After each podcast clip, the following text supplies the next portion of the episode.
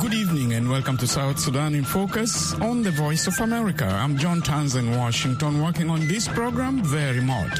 Here are some of the top stories making news across South Sudan this Thursday, August 11, 2022. The UN mission in South Sudan expresses concern over reports of extrajudicial execution in Unity State by some soldiers from the South Sudan People's Defense Force.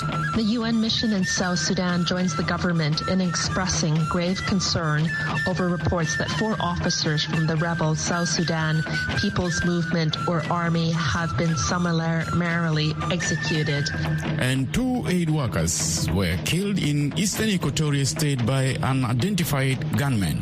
On their way back to Ikotos, the 6 p.m. they fell in ambush whereby the two workers were killed. We'll have these stories and more coming up on South Sudan in Focus.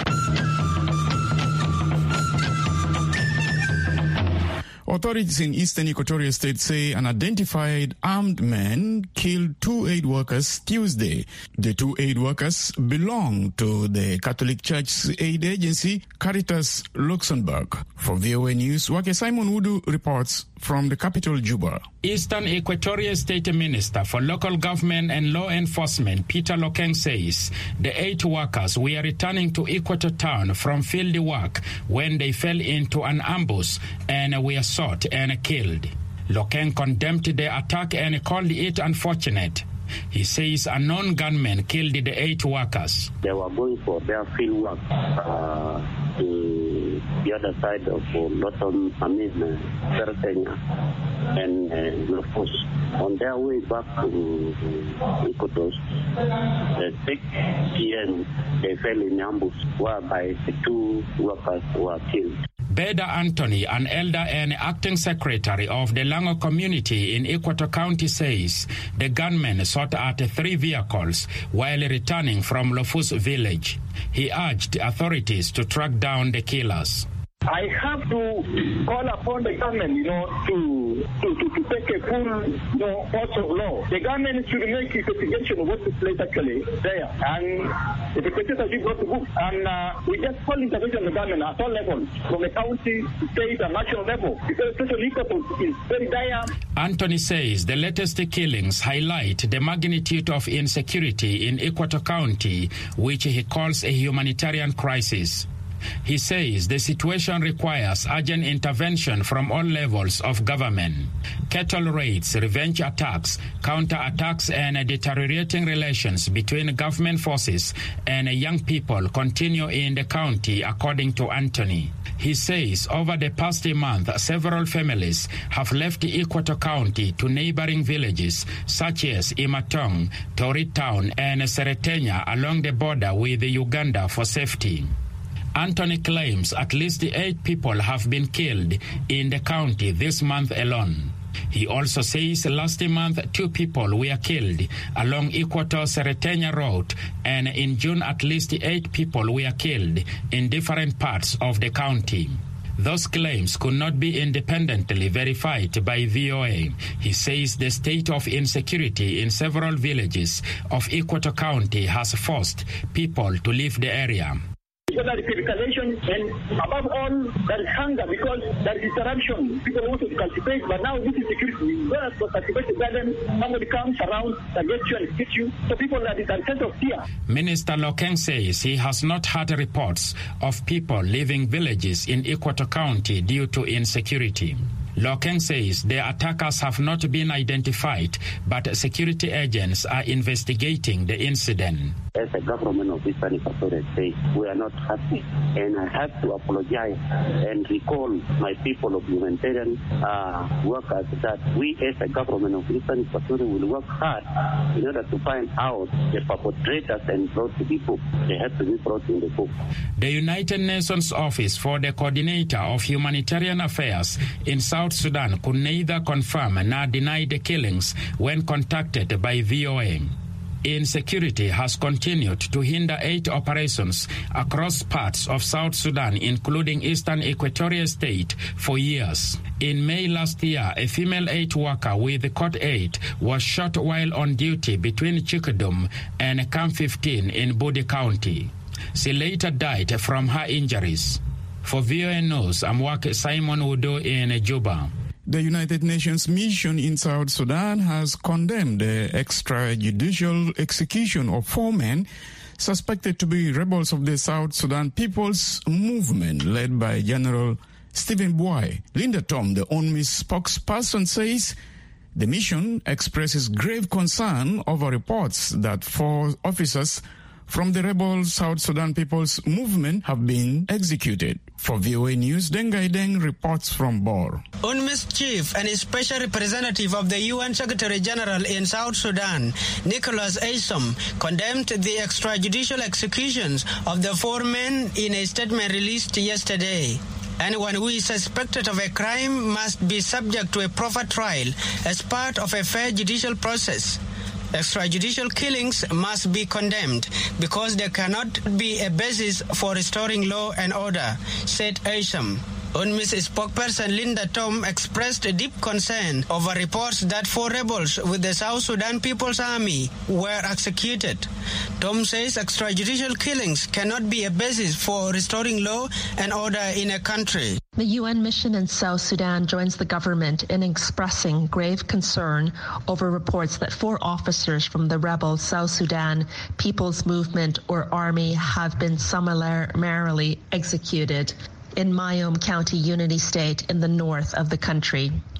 The executions that took place on 7 August were allegedly in response to the 22 July attack by the SSPM/A on the Mayom County Commissioner. Tom says it is important to build a strong local justice system across South Sudan instead of resorting to illegal summary executions. It is only by strengthening the justice system and ensuring criminal cases are tried in a fair and timely manner that community members benefit from and will have faith in justice. Tom says the UN mission acknowledges the statements issued by the South Sudan government condemning the execution and ensuring the public that authorities will investigate the incident and hold the perpetrators responsible. UNMISS acknowledges the statements issued by the government condemning the summary executions, including assurances from the Information Minister Michael Makuei Lueth, the Defense Minister Ms. Angela Teny, and the SSPDF spokesperson.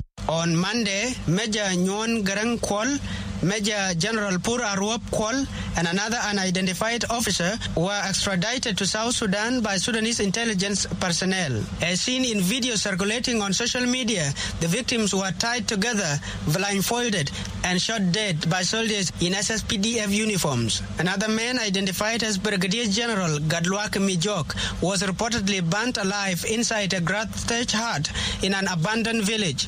The videos left many South Sudanese citizens shocked. Major General Jal Nger, a member of the Information Committee of the South Sudan People's Movement, told South Sudan in Focus Wednesday the SSPM condemned the executions of its soldiers and demanded an immediate investigation into the incident. General Nger said there was no doubt SSPDF soldiers executed the men and that they received the orders from top military commanders in Juba.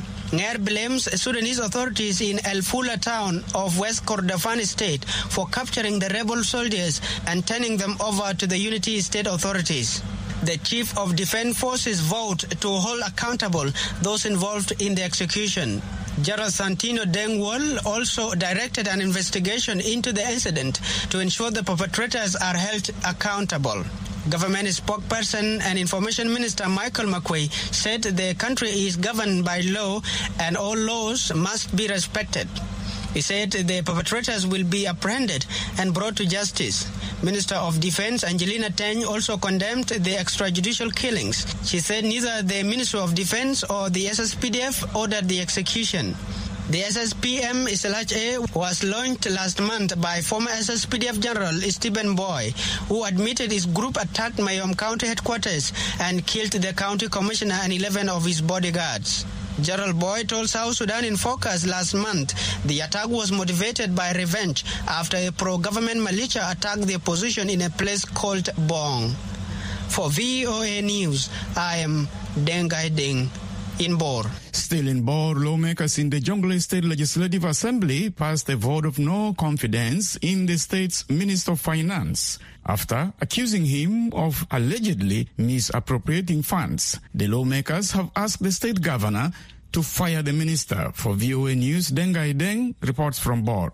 Jonglei State Finance Minister Abraham Riek Yuek appeared before the State Parliament yesterday to explain delays in presenting the Jonglei State budget for fiscal year 2022-2023 and payments for civil servant salaries. Grace Mathot, acting chairperson of the State's Information Committee, says 68 of the 74 lawmakers who attended Wednesday's session voted to impeach Yuek. We summoned him also. We sent the message many times.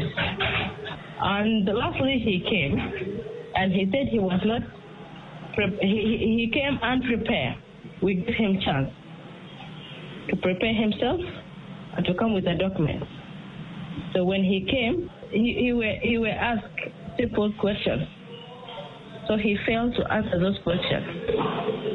He came with report. Uh, this report, he did not touch it with credit advice. Do you know anything concerning calculation or money? He has to come with a credit evidence, with a credit advice. He failed to bring it with him, and we asked him. He's supposed to bring him. He, he's supposed to bring the credit advice. He said he cannot get it. And also, there is simple questions. He failed to answer any one of those questions. Questions, and we, we found that we cannot trust this kind of minister.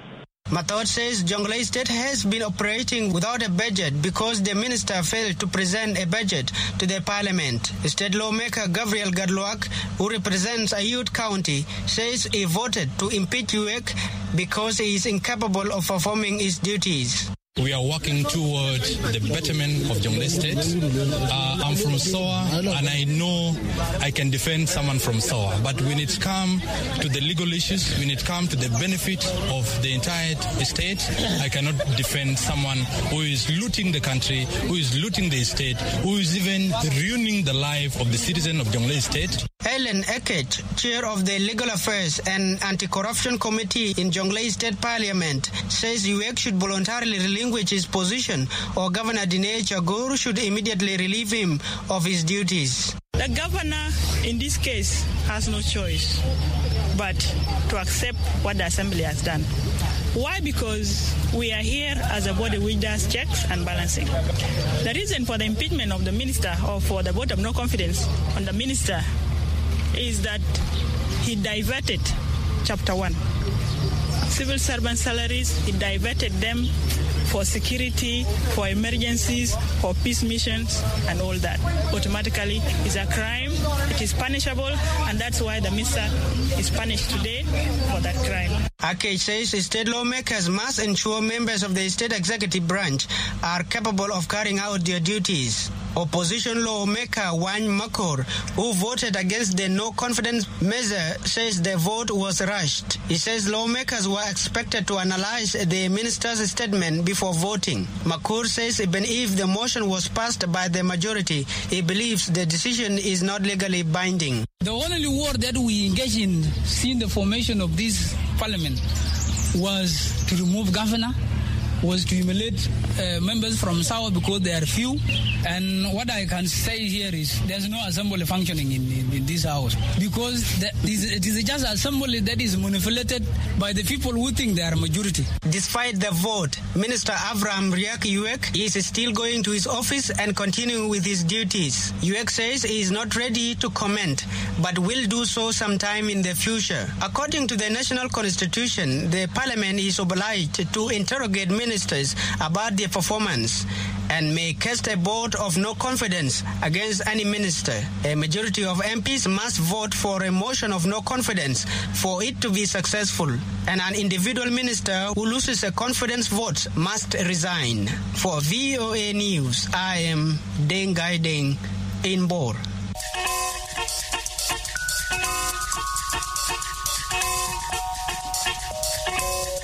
You are listening to South Sudan in Focus on the Voice of America. Coming up, a court in South Sudan press charges on teachers arrested for demanding their salaries. Find out why after the break.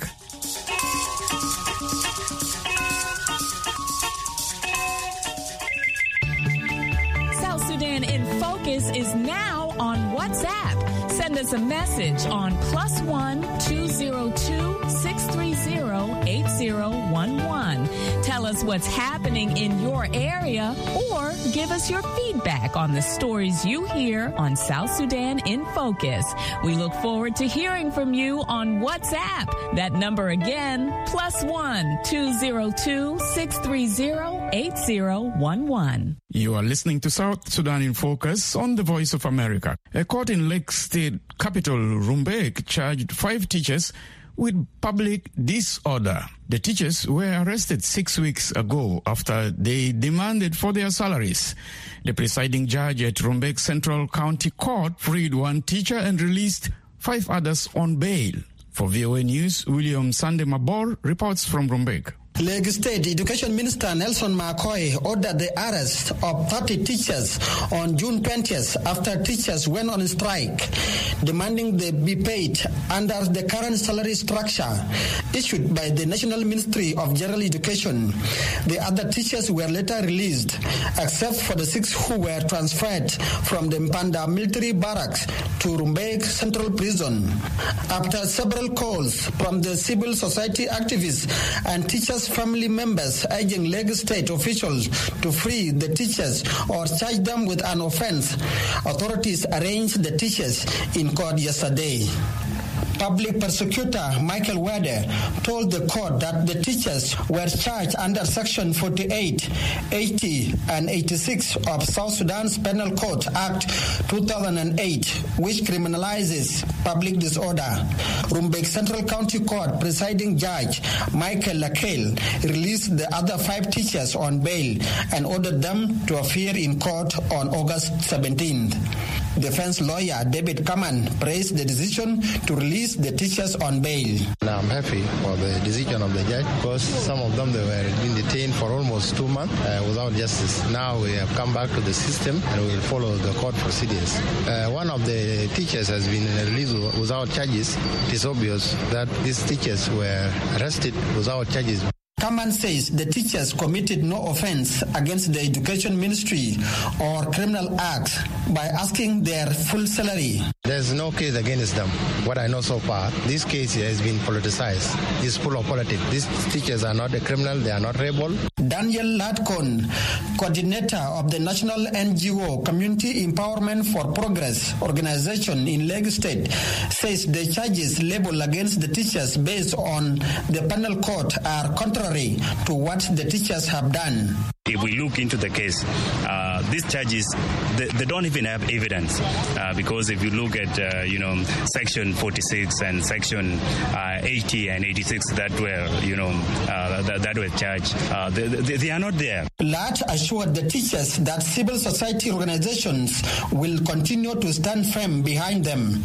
Lat says he looks forward to seeing justice prevail for the teachers. We are happy that we have a dependent lawyer that is offering pro bono services, uh, of which, if this case is delayed, uh, we'll also seek the other legal advices uh, from the dependent lawyer on how do we deal with, with this case because Rumbek is not South Sudan and it's not the end of everything. You know, we can seek legal advice and we see how can we go about it such that teachers get their right. The teachers are expected to return to court on August 17th. For VOA News, I am William Sande Mabur reporting in Rumbek, Lakes State. The number of people displaced by the record breaking drought in Somalia has topped 1 million, with the United Nations warning of widespread famine if emergency needs are not soon met. Dhaysane reports from Mogadishu. The United Nations Office for the Coordination of Humanitarian Affairs, OCHA, said Wednesday that Somalia's worst drought in more than 40 years has displaced a million Somalis as the drought situation continues to worsen. UN officials said during the month of July, another 83,000 were forced to flee their homes because of the drought, with the worst displacement coming in the Bai, Banadir, and Gedo regions. Shakwim Shalia, Deputy Emergency Coordinator for the UN Food and Agriculture Organizations, told VOA on phone Wednesday that the people are migrating in search of food and other assistance. He said the FAO is trying to help. So our ability as a humanitarian community to be able to reach the affected people in their communities and provide the services that they need so that they remain in their place of origin tied to their livelihood and don't feel pushed to migrate to the urban area in hope of receiving assistance. Unfortunately, in previous droughts, what we've seen is that a lot of the mortality that have been reported were people that unfortunately died on their way to urban areas in search of assistance. FAO Somalia says it needs $130 million to fully fund its famine prevention plan designed to help about a million people in rural areas. Mohammed Daisane, VOA News, Mogadishu, Somalia.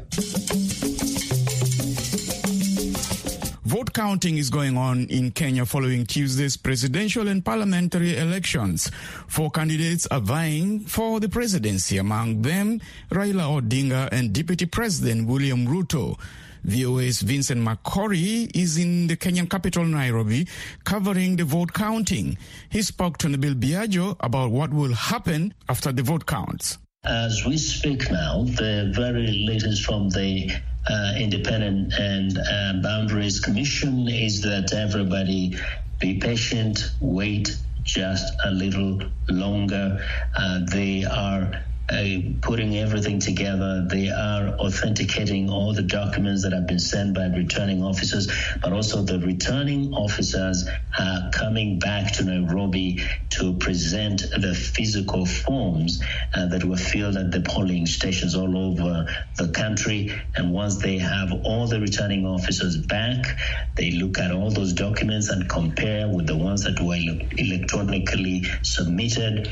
They will collate the figures and then at some point they'll make an announcement as to who has won and who has lost. But they said, remember, they have up to seven days to do that, but they are ready and willing and determined to do it within uh, shortest time possible. While the tallying and the tabulation, tabulating the the votes uh, is going on. Have there been any reports or statements from election officials or observers about uh, the election and the current process? Yes, the observers have been uh, issuing statements, uh, giving their uh, preliminary statements uh, on what they observed. And generally, they're saying there were a few issues in isolated places, including delays uh, to deliver ballot boxes. Uh, there were issues with uh, late opening of polling stations that was pointed out by uh, um, former president of Tanzania, Jakaya Kikwete, who is the uh, the head of the East Africa Community Observer Mission. There was, of course, a failure in some places of the electronic uh, um, biometric machines called the KIEMS. But then overall, they say the process was conducted fine. They are satisfied with the general conduct of the election, with the way the electoral commission uh, organized uh, the uh, the election process. And of course, they had a few words of things they think the electoral commission could improve, especially uh, the for the next election, which is always typical. That's how observer missions always uh, uh, kind of present their case. And when we spoke yesterday, uh, you emphasized that this is a very tight uh, race between Deputy President William Ruto and uh, former Prime Minister Raila Odinga. Is that still how things look on the second day of tallying and tabulating the results? Yes, as we speak right now, Raila Odinga is at, is at 49.50%, Ruto is 49.10%. That means that Raila has like 6.4 million votes, uh, uh, with hundreds, uh, more, more than at least um, 60,000 more. And uh, uh, uh, let's say, I think Ruto has like 6.424 um, votes.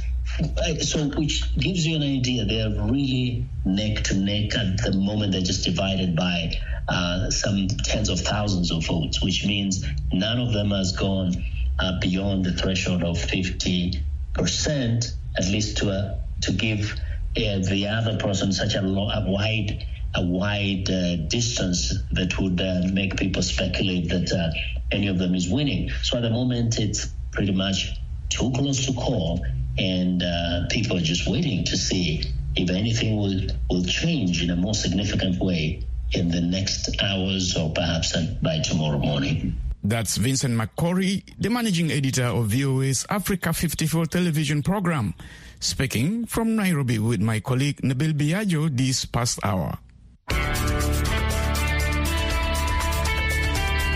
This is a message in the public interest from VOA Africa.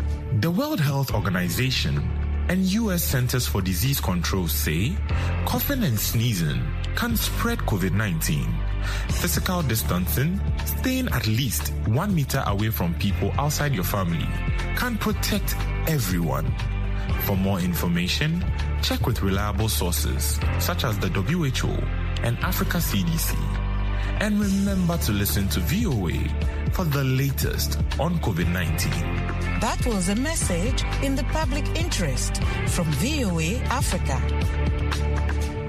That's all we prepared for you today. We now leave you with Luanga Musica and the song Meskin.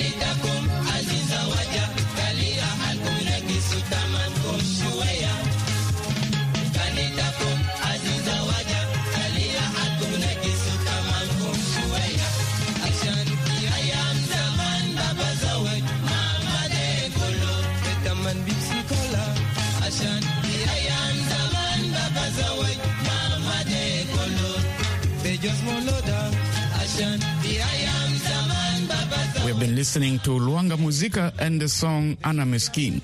I'm your host, John Tanza in Washington. Thanks for taking time to be with us this evening. Remember to join us tomorrow for another edition of South Sudan in Focus from the Voice of America